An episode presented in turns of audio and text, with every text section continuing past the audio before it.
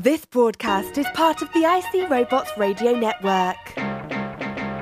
Visit icrobots.com for this and many other nerd slash nostalgia related podcasts. You won't be sorry for long.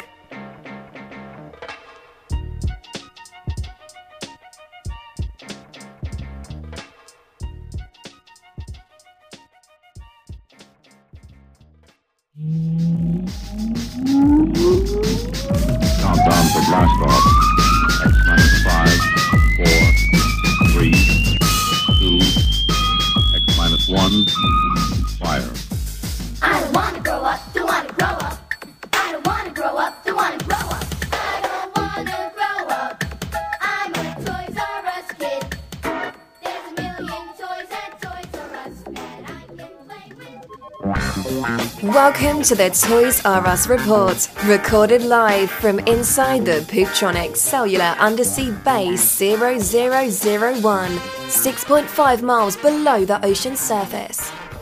He likes to speak his piece when he's on the mic. He's the best, or at least, he's the one you know. He's your host, IC Robots. If you're looking for me, you better check under the sea. It is your dude. I see robots, and I'm not a hero, but I do sacrifice a bit of my week each and every week to make your week a bit less week. And this week, it is going to get so much less week. We got we got a lot, a lot, a lot of fun stuff ahead of us. It's going to be a hoot. I think it might even be a hoot and a half. What do you know? We may we may go to that level. I got a I got a jam from Iceberg. This is an oldie but a goodie. Let me see if I can find it here on the drive. Uh, hold it now. Iceberg's chillin', Emily's chillin'. What more can I say? Top billin'. G.I. Joe have it. G.I. Joe have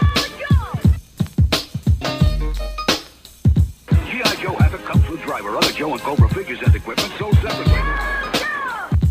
You were listening to the Toys R Us report. Hey, it is me, and we are back for the beginning of the show. Big up to Iceberg for that. That's an oldie but a goodie. I think he actually used that one on IC Robots Radio back in the day before the uh, Toys R Us report even existed. I I've been posting those old IC Robots radios up on uh, the Patreon site. So if you want to get down with that, you can do so. Just go over to supportthereport.com and check that out. I don't want to I don't want to beat a dead horse, but uh it's nice, man. It's nice to show support. At any rate, Iceberg's not here, Emily's not here. They both they both used some well-earned vacation hours too. They headed off on vacation. They went to I believe the Pleasure Planet Risa of Star Trek fame. Yes.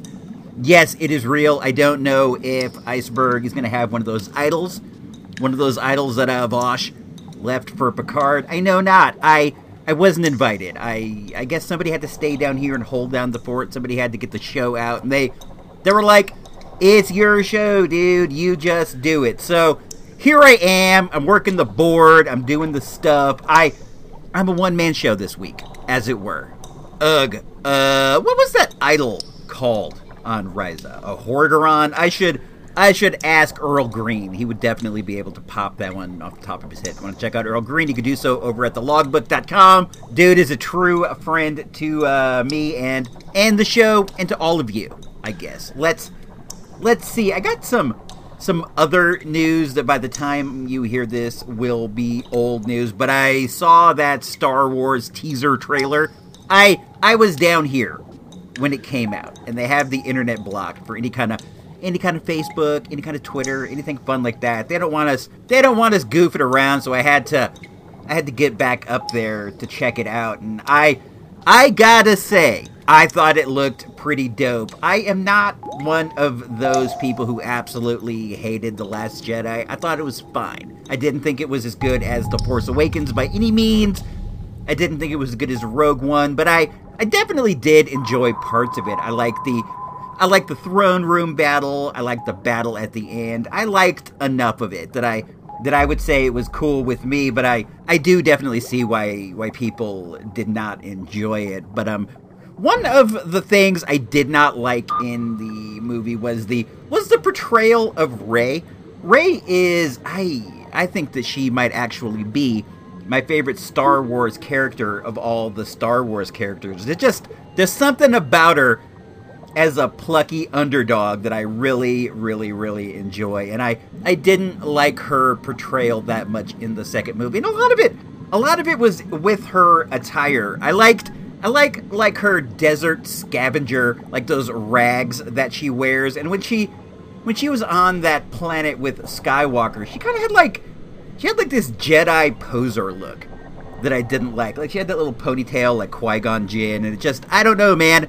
She wasn't a Jedi yet. She was like she was like a full on Jedi poser, and it it kind of bugged me. So I was happy to see that she was back in her. These look like new desert rags. Like she has a hood, but she's back. She's back with like her uh, three bun hairstyle, which I which I really dig. I I really, really, really like Rey. There's something about her, man, that I just I feel in my heart. It might be that she's so she's so slight, like she's a very slight person, and when you see her going up against somebody like Kylo Ren, who is he's a real big dude, it's it's pretty cool to me to see just like this plucky little underdog fighting so hard against somebody. There there's something about her that touches me like deep in my heart. The the scene in Force Awakens where she's fighting Kylo Ren in the forest and and she realizes that she has the force within her. You need a teacher! I could show you the ways of the Force!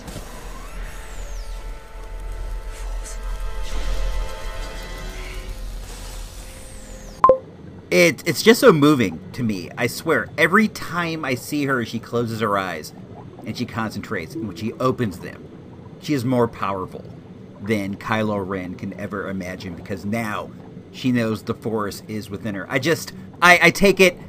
I take it as an examination of the power that's inside all of us. I think that I think we all have something in us that we could bring out if we knew we knew what was there. I think that I think that each and every one of us is just capable of so much if only they believed in themselves. If only you knew what was inside of you. So I want to tell you guys, I know what's in there. I know you guys got something and I just I want you all to close your eyes and I want you to think and I want you to open them and I want you to bring that power out. You can do it. I I get so moved by Rey. I love I love her story of just this little underdog. Her her parents sold her for drinking money, according to Kylo Ren. And I I love that when she was given the chance to excel, when she was given the chance to move on and to do important, exciting things with her life, she took it. And I want you all I want you all to learn from that, and I want you to all to gather your own strength and realize you're capable of a lot. You're more powerful than you would ever know if you would just believe in yourself, if you would just close your eyes and open them and become a different, more powerful person. I know that all sounds very simple. It all sounds impossible, but you are who you think you are. You are not who other people define you as. You are your own person, and you can be pretty much whatever you want to be uh, within reason. You can't close your eyes and open them up and be a billionaire, but you can definitely close your eyes, open them up, and be a happier, more productive person. If you wanna, if you want to get things done, if you have things that are weighing on you because you can't get these projects completed, all you got to do is complete them. All you got to do is close your eyes, open them up, and become that person who gets things done instead of that person who, who kind of sits around wants to get things done and never gets around to it. It's within you, dude. It is within you. If you think I am specifically talking to you, I am. I am specifically talking to you right now. I want you to I want you to take Rey, I want you to think about her and just realize she never knew she had the force until until until it was time. It was time to have the force. That time for you, it's now, man. It's now. It could be tomorrow. It could be whenever. But it is. It is time. It's high time for everybody out there to be like Rey and just succeed on a level you never thought that you could. And what I mean by success is personal success. I mean, you can be happy. You can have fun. You can get things done. All of these things are out there, man. They're there for you. And I know you're just like, look at you, dude. You got it all. It's easy for you to talk. Let me tell you, I don't got nothing. I don't gotten nothing, but I still find ways to have a happy, nice life. And it's all, it's all there for you. Look at Rey. She grew up on a planet that was essentially a giant ball of sand. Her parents abandoned her. She lived inside of an abandoned spaceship, scavenging garbage for a living, but she was able to do it. When the time came, she was able to do it, and she was able to become the one that is going to save the entire universe. I, I know you got it in you. Just believe in yourself. So, I don't know. That's just a little bit of motivational talk for you guys. Let's uh, let's move on into at the movies. In a moment, at the movies without Ebert, Siskel, or even that dude Roper, but you've got IC Robots, so that's something, right?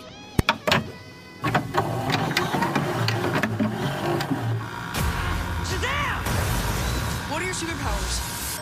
I'd like to purchase some of your finest beer, please. Shazam is easily one of the most fun superhero movies ever made. Wait, what? It's ridiculously entertaining, I don't hear any. unlike anything DC has done before. Are you making some of my big speech right now or something? Oh, whatever, screw it.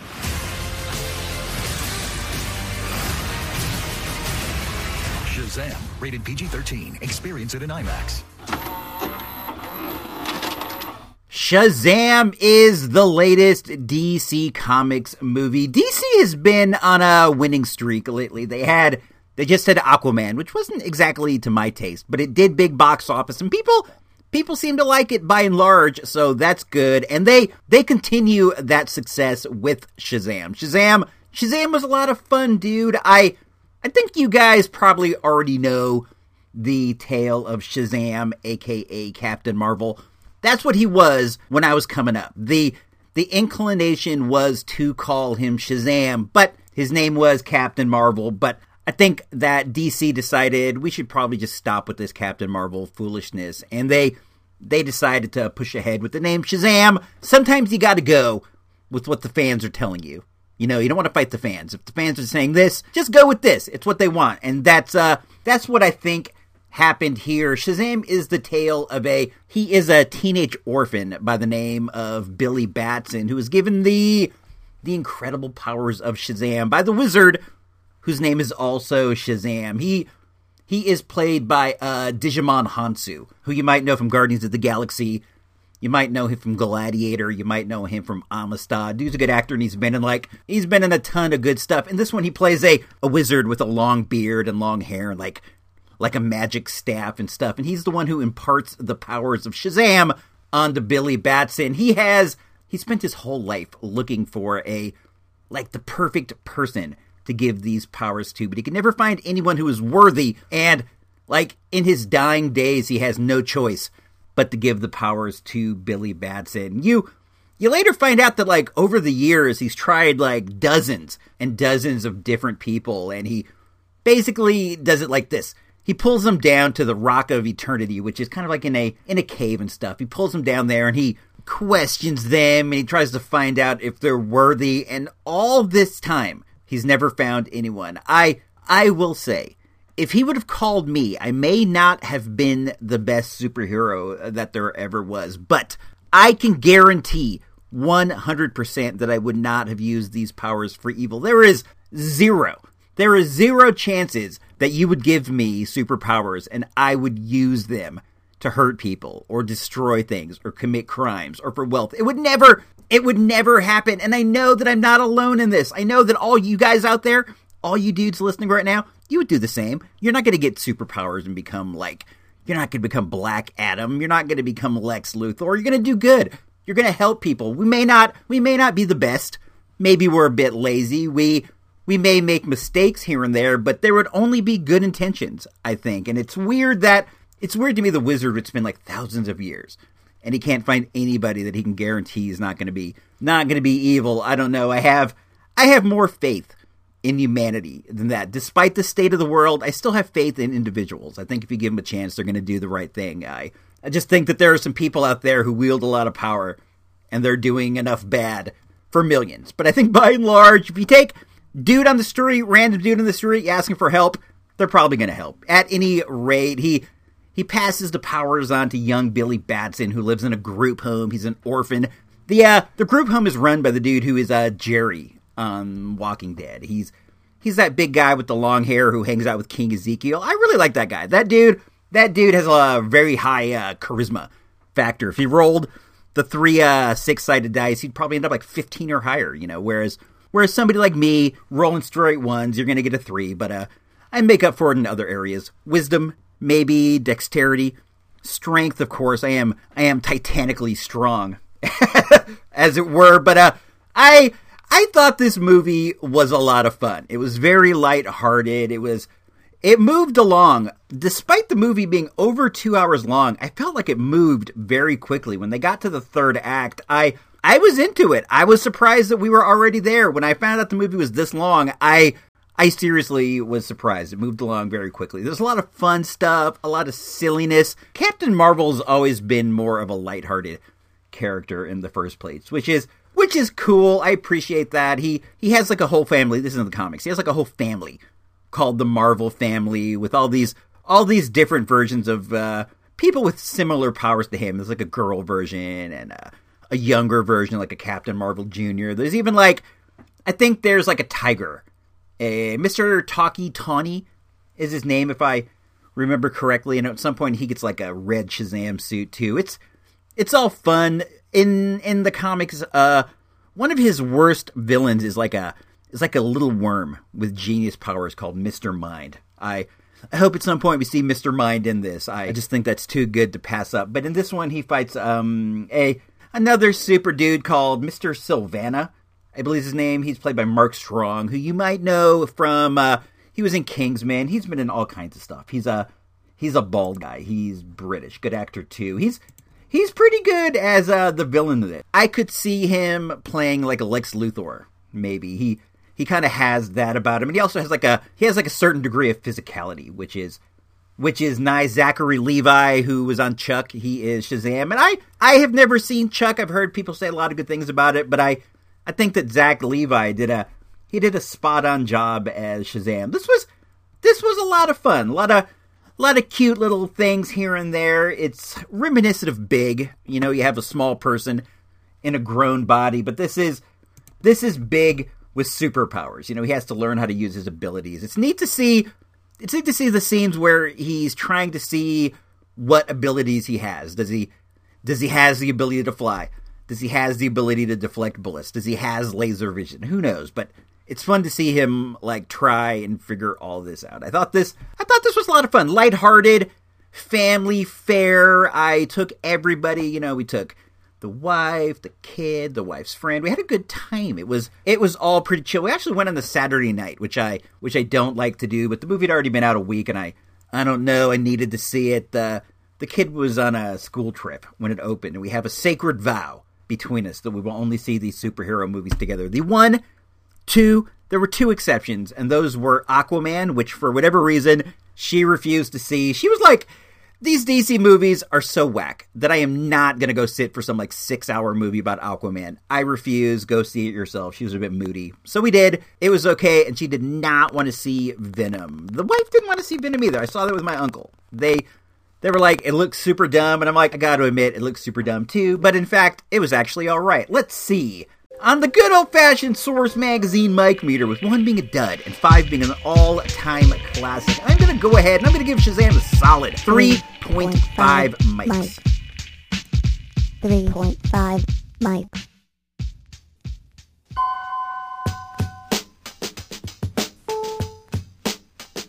Because of the 30 minute special programs which follow, the Waltons will not be presented tonight.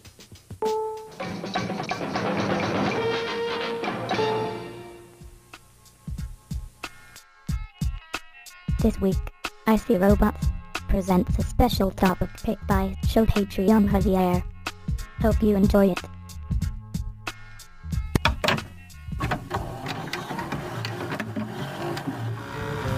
Three hundred and fifty days a year as a wrestler on the road. Maybe it's a sickness. 350 days a year. A lot of physical pain, a lot of loneliness. You have no home life whatsoever. Piper and me riding down the road, doing eight balls of cocaine. I'm sure it broke up marriages. How many guys uh, in the wrestling business have a family left when they're done? Most of them lose it. I couldn't have children. I couldn't put on my turnbuckle while mommy worked.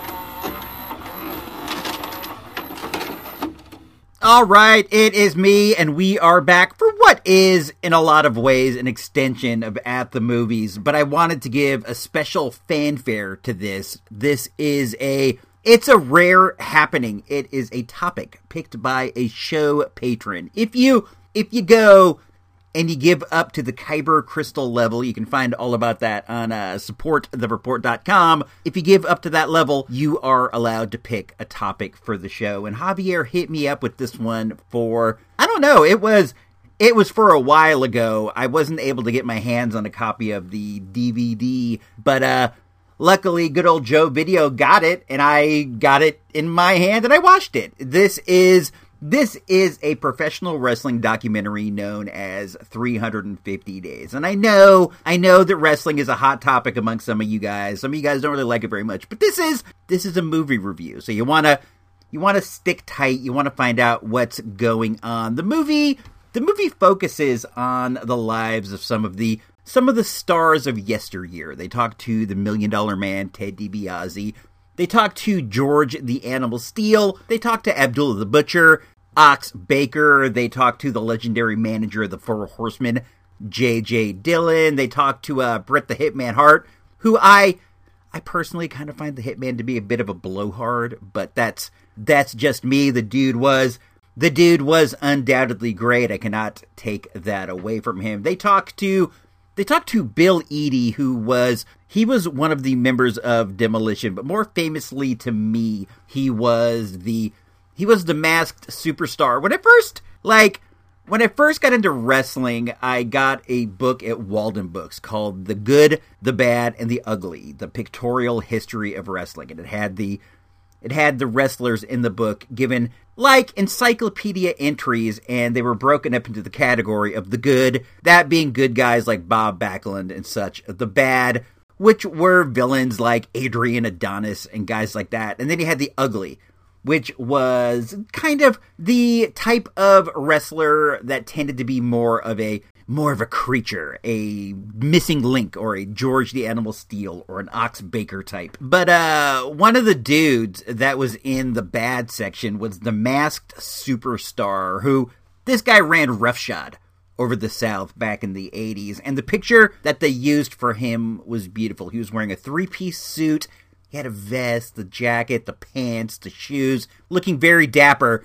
But then he had his wrestling mask on over his over his face. I love the look of a suit and a wrestling mask so much. I I think it's great. If I could get away with doing it, I would I would definitely do so, but not being a true luchador. I think that would be offensive for me to ape the look, but the the superstar looked amazing in this picture and I would look at it and just think how cool this guy was. He had this mask. It was a two-colored mask and he had many different varieties of it. For example, he could have a blue one, rings around the eyes, and then right on the forehead would be a white star. It was just a classic, simple design, and he looks so dope in this photo. I would I would look at it all the time. I actually went down to A&B Market before before um it was Montecito Market. It's now Oliver's Market. But back when it was A and B, I went down there one day and I ran off a photocopy for 50 cents of this picture and I I hung it on my wall. I just thought it was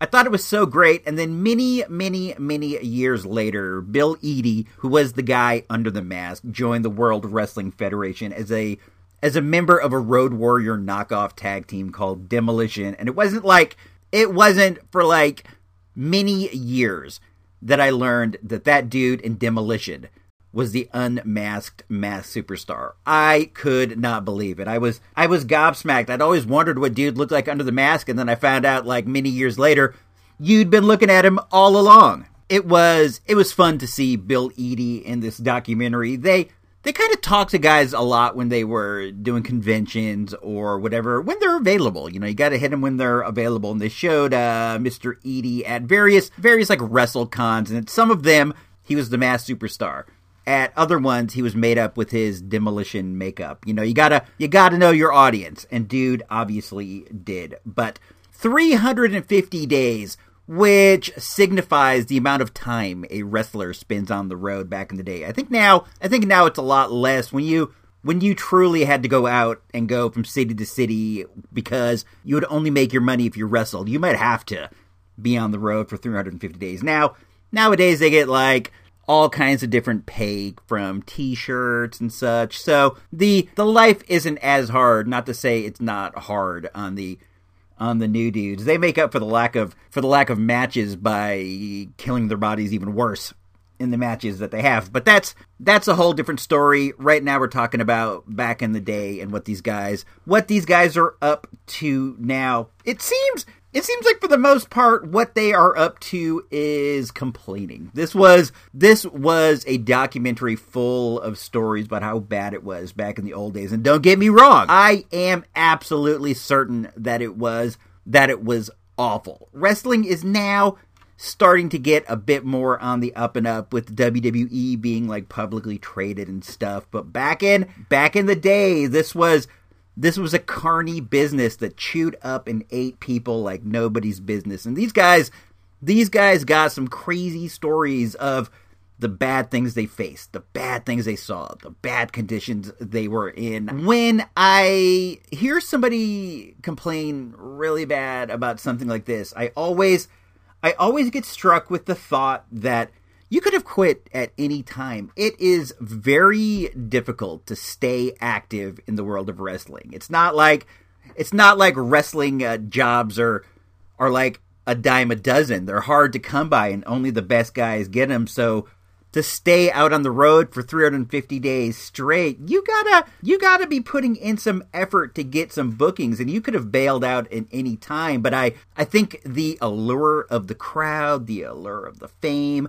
the chicks, the money, the drugs, all these things lead to the dudes sticking with it for so long. And I think when I think when they're on video and they're complaining about how harsh it was, I think in a lot of ways they're they're looking back and they're expressing regret. The the complaints are kind of they're kind of sprinkled with a little bit of why didn't I give this up? Why did I pass on having a family? Why did I not get to know my kids as well as I could have? It's it's kind of a sad tale. I, I think the fame becomes addicting. And once you start becoming famous in this way and you start leading a sleazy life full of full of prostitutes and amphetamines and cutting your own forehead to draw blood and money, you you probably do become addicted to it in a way. I I don't know, maybe I would. Maybe if I became a maybe if I left Pooptronics and I became a big star and I started I started hanging at the Troubadour doing methamphetamines and staying up all night doing whatever, maybe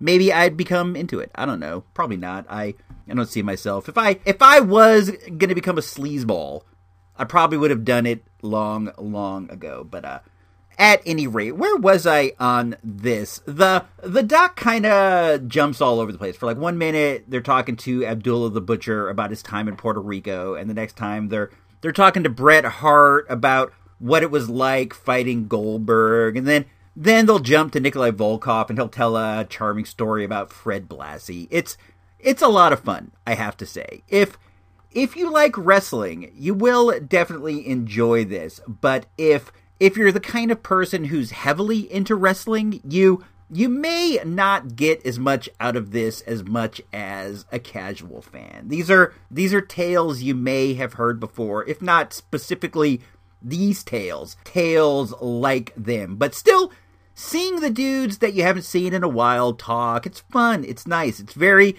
it's very nostalgic. Let's uh, let's play a uh, quick outtake here from uh from Ox Baker, talking about the time he was on uh the, Price is Right, the number one game show of all the time and space. The Price is Right.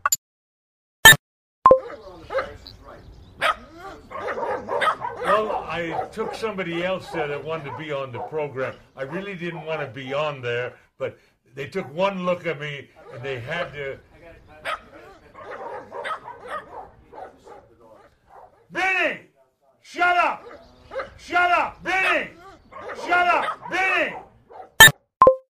That's a great clip right there. I'm glad the studio sent us that. It's nice, nice to hear Ox Baker scream at his dogs. Ox Baker was in the ugly section of the Good, the Bad, and the Ugly, and I I had never seen him wrestle. And then one day I happened upon Escape from New York, and there's a scene where Kurt Russell, Snake Plissken, is locked into a into a bat fight with Ox Baker, and I'm like, that's that dude in that book, and I I ran and I got it. I'm like, I can't believe it. That's the dude that's in my wrestling book. He's in the ugly section. And I I was such a nerd. That is that's exactly what I sounded like. Like I saw the scene and I said, I'm going to go and I'm going to get my book. And I ran and I got it and I looked at it and I'm like, that's so great. And then Snake hit him in the forehead with the with the bat and killed him. So there was that. I I did enjoy this movie. I thought it was I thought it was a bit too long and a lot of the stories, like I said, were stories that I had heard before, but it was very nice to uh to see the face of J.J. Dillon again and to see to see Nikolai Volkov, who recently passed away. It was it was nice. I I'm very nostalgic for the days in which I used to love wrestling. I still watch it. I still pay attention, but I don't exactly love it. I don't even know if I like it. I think I think I just kind of stick with it out of a force of habit. It's always nice. It's nice to go back and see the olden days and to see the people and the things that happened that that drew me into it in the first place. I'm trying to I'm trying to think of everybody who's involved in this. You got you got the Masked Superstar, you got Ox Baker, you got JJ Dillon, you got Nikolai Volkov, you got Bret the Hitman Hart, you got Jim Cornette, of course. You have to have you got to have Jim Cornette in something like this. I I don't know. I'm drawing a blank. There's a lot of uh a lot of dudes from the Midwest, sort of like Crusher and the Bruiser types who I am not familiar with that were in this. Oh, Angelo Mosca Sr., who I he's another dude that was in the ugly section of the good, the bad, and the ugly that I had never not ever seen before. So it was weird to see him in person. Like uh like talking. What was weird was he's a much older version of the dude that I had seen in my book. But the second he came on the screen, I'm like, oh my gosh, that's Angelo Mosca Jr. I couldn't senior rather. I couldn't I couldn't believe it. I forget if he's junior or senior. Please, please don't get a hold of me about this. But uh this was fun. Why don't we give this a good old fashioned source magazine Mike Meter reading and then then we'll move into uh, the next segment. Javier, you're my dude. I like hearing from you all the time. I hope I hope that this fulfilled what you wanted when you picked this as as the choice. I tried to throw in some neat wrestling memories, some nostalgic stuff, just to just to flesh it out and make it all fun. Javier, this one's for you. So on the good old fashioned source magazine Mike meter, with one being a dud and five being an all time classic, I'm gonna go ahead and give 350 days a solid 2.5 Mike. Mike. 2.5 Mike.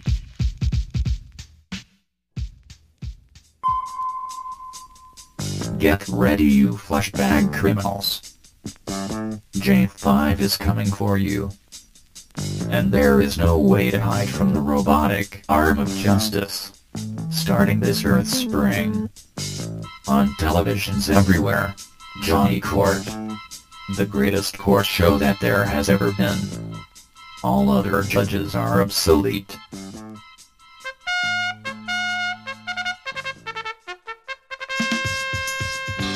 Join me movie star, Johnny 5 this spring on your piece of garbage standard def hillbilly TV, as I bring justice to your holler, robot style. Johnny Court. Coming everywhere. Soon.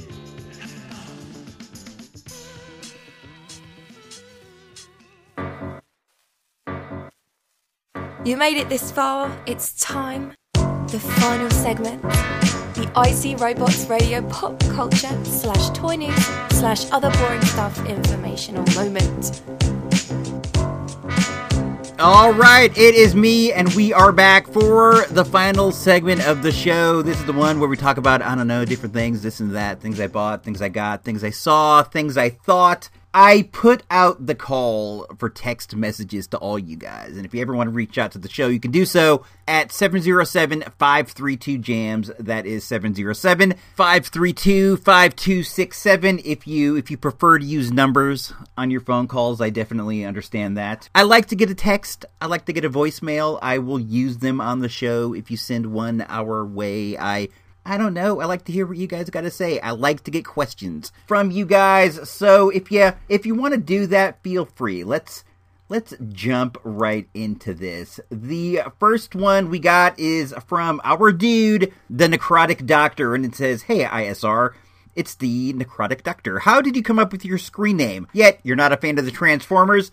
Just curious, not meant as a dig. I don't know. I don't I don't take that as a dig, my dude. That is that's an interesting question. It hails from uh it's it's a tale as old as time. Let me let me try to dip back into the into the days of yore. For this tale, you have to picture a young ISR, young ISR that was out there trying to get some. And what I was trying to get up on was the comic book industry. I when I was a young dude, I had hopes of making it as a comic book writer, and I I made like a lot of different creative attempts. I had a comic with my dude named Greg, who who I don't get to see enough nowadays. We had a book called The Kick Ass Kid, which was about a teenage gal who gets the powers of invulnerability, but every time she uses the powers in any way, it takes time off her life. So while she may be invulnerable, she's only going to live to be like 22 or 23. I I like that one. We wrote a few issues of that. I still got them still got them in my uh, garage up there on the uh, on the Earth base. We took a shot at Marvel when they did something called uh, what was it? Epic Epic Comics, which was going to be like this creator launched thing, and we we took a shot at one of their characters, a gal that goes by the name of Fateball, who was part of a team called the Craptacular B Sides. We we took a spin on her where she went solo, went to Detroit and started trying to clean up the streets there, kind of kind of as an urban vigilante on the uh, on the edge of legality, but also also kind of like as a club kid, like a party kid and stuff. I I really like that. I wrote the first six issues. I wrote the first arc, and we had that one planned out all the way through the end. Let me just run that down for you really quick. She was gonna team up with a bunch of other superheroes that I invented. There was a there was a Mexican kid that went by the name of Carlos Angeles. He had he had the magical powers of Santeria, and he had a brother who was a luchador. His name was his name was Juan Calavera. He was a he was a tall, skinny kid who wore a he wore like a skeleton costume. Juan Calavera means uh, John Skeleton, so he was gonna he was gonna be like that. There was a pair of dudes who were they were reformed gangbangers called Chaos. KOS, the code of the streets, and they were they were all together going to clean up the mean streets of Detroit, Michigan. And then at the end, we were going to have a scene where Fate Ball was on a roof looking down at the at the streets she's been protecting when Captain America come up behind her and he's like, I really like what you're doing here, uh, Laura. Her name is Laura Broadbar. He's like, I really like what you're doing here, Laura. I have a, I want to offer you an opportunity. And she's like, to join the Avengers? And he's like, well, no, but I would like to get you uh, some shield training, maybe bring you in as a as a new agent. I think you have great potential. And she'll be like, Laura Broadbar, agent of shield.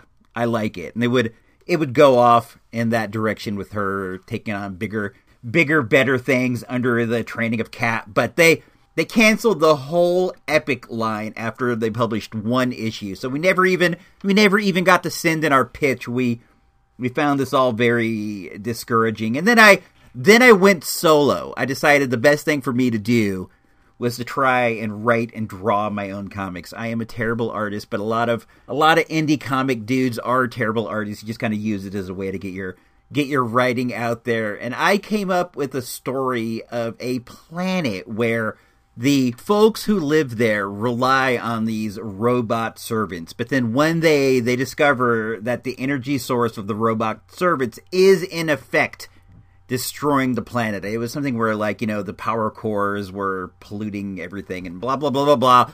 So they have to send all the robots off. They they build them a big ship and they send them into space to to find their own way. They could have just destroyed them this was the this was the nice thing. The main characters on that was a a robot named One.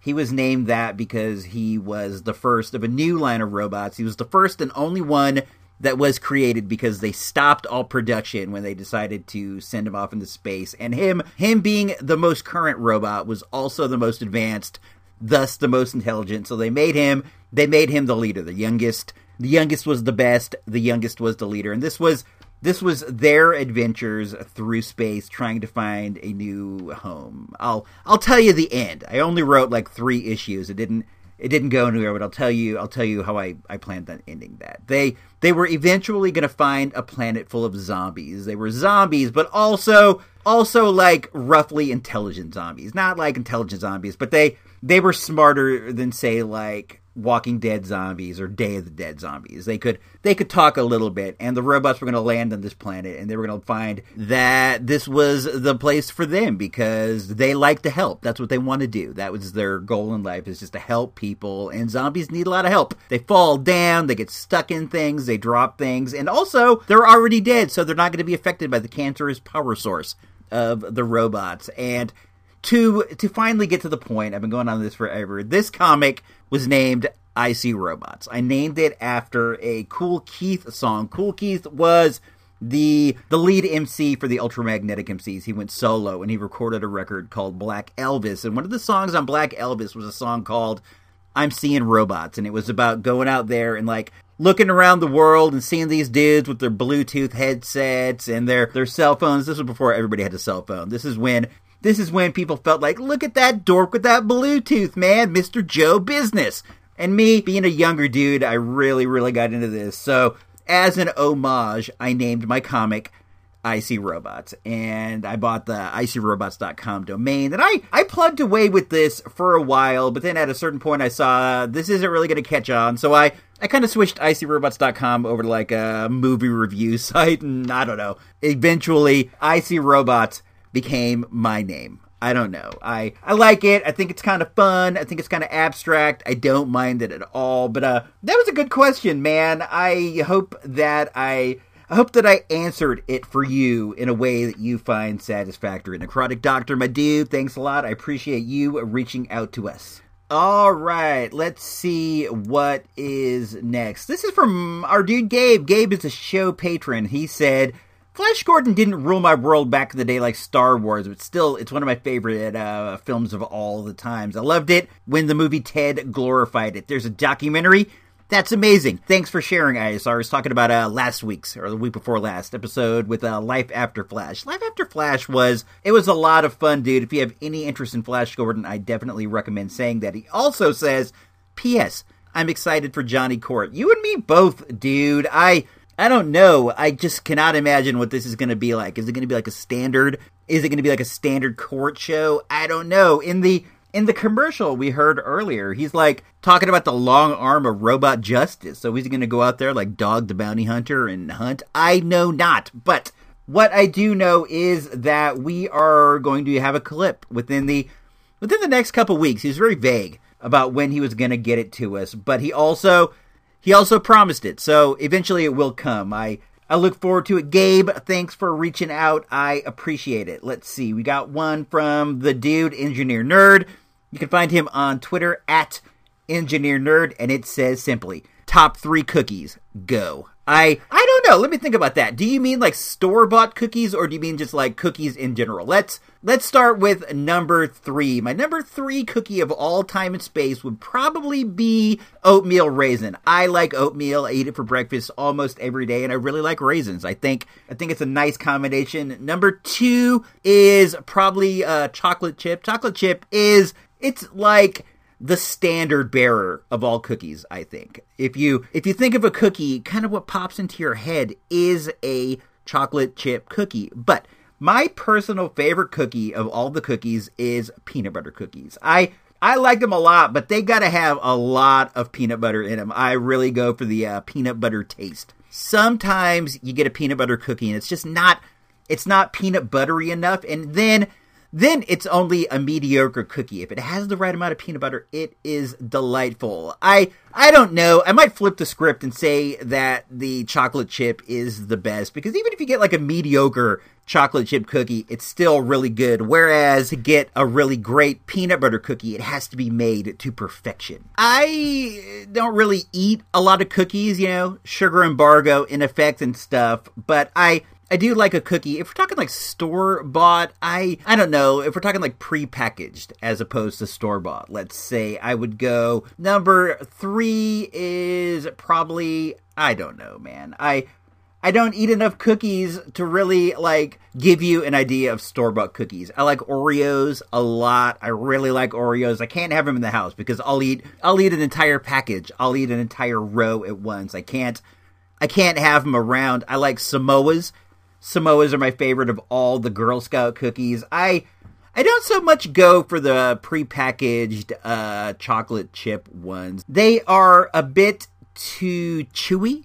You know what I'm talking about? They're I don't know. I do kind of like the kind that come in a roll that you bake yourself. Those are always good, but I'm not like Mr. Cookie Boy. You know, I do like a cookie as much as as much as the next guy, but I I try to keep them away from me, dude, because I'm out of control with the sugar, you know, so I gotta have a sugar embargo in effect at all times. I, I do appreciate the question though. It's a, it's a real thinker. Let's see, he also has another one. It says also, if you make Lunchables, do you make them all one at a time, one by one, or do you eat it all separately? Well, I don't really make Lunchables, I guess. I I never had them back when I was in school. I'm not even sure if they were like invented yet, and I've never not ever bought one as an adult, but I I get the idea of what it is, and I think that if I were given a Lunchable, I would probably make them one at a time. When I get like when I get like cheese and crackers or whatever, when I when I got like a plate, you know, like a snack plate, I, I enjoyed the process of making them. So I kind of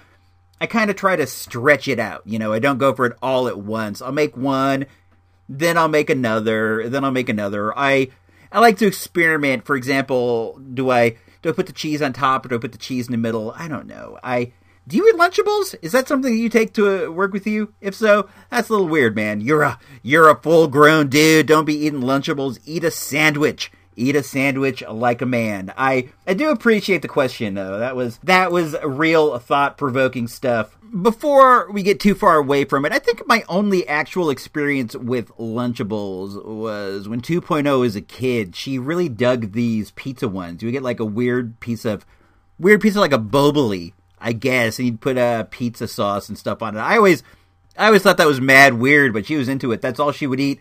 That's all she would eat for lunch for years. Let's let's see what else is going on. I really do appreciate I really do appreciate you guys reaching out with these questions. If you want to do so, 707-532 jams, 707-532-5267. You can reach me with an SMS.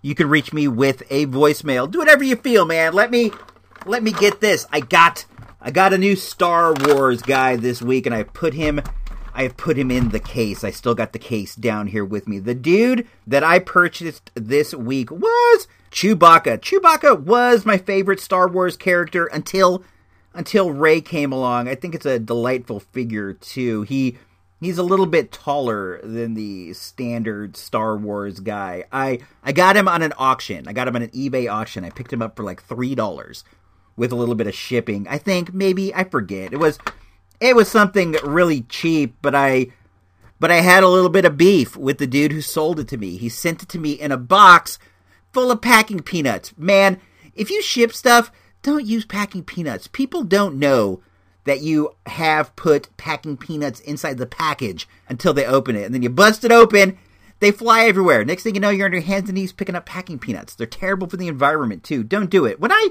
when I ship something like an action figure, or something that's kind of kind of on the more durable side and small like that, I'll I'll wrap it in a little bit of bubble wrap, you know, around it to protect like the fine details. But then I I'll fill the rest of the box with like newspaper, dude. It's fine. It's not like it's a glass or anything, but I don't know, dude. Uh, dude wanted to use the peanuts. I like him. This Chewbacca, rather, not the seller. I don't like the seller. I'm not gonna I'm not going to give him a negative. I'm not one of those dudes who goes out and hands out negatives on on eBay. That's not very nice. But what I will do is I probably will just decline to leave any feedback at all, which is which is I don't know.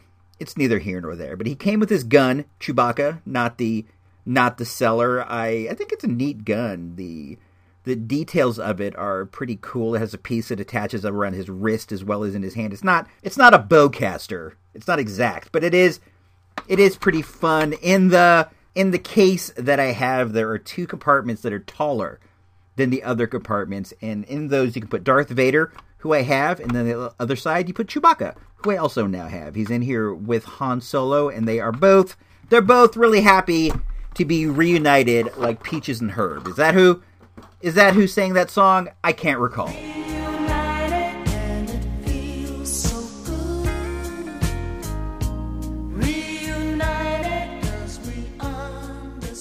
All right, my guys. I think we're going to call it a show. We're about at the point in which I, I like to get up out of here. So, for me, Engineer Emily and Iceberg out there on Risa, AB Silver, Johnny 5, MC Kate, Makes the Mic Disintegrate. This is your dude, Icy Robot, signing off episode number 193. If you don't know, now you know.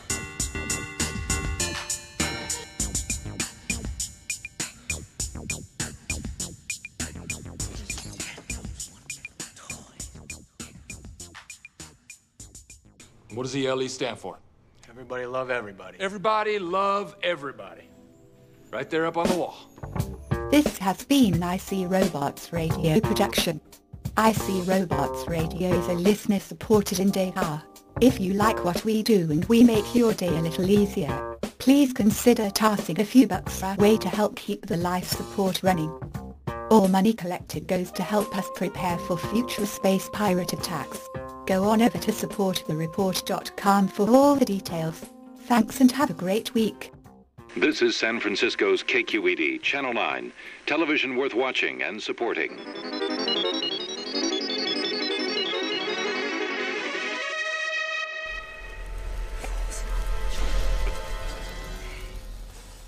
Vinny! Shut up! Thank you.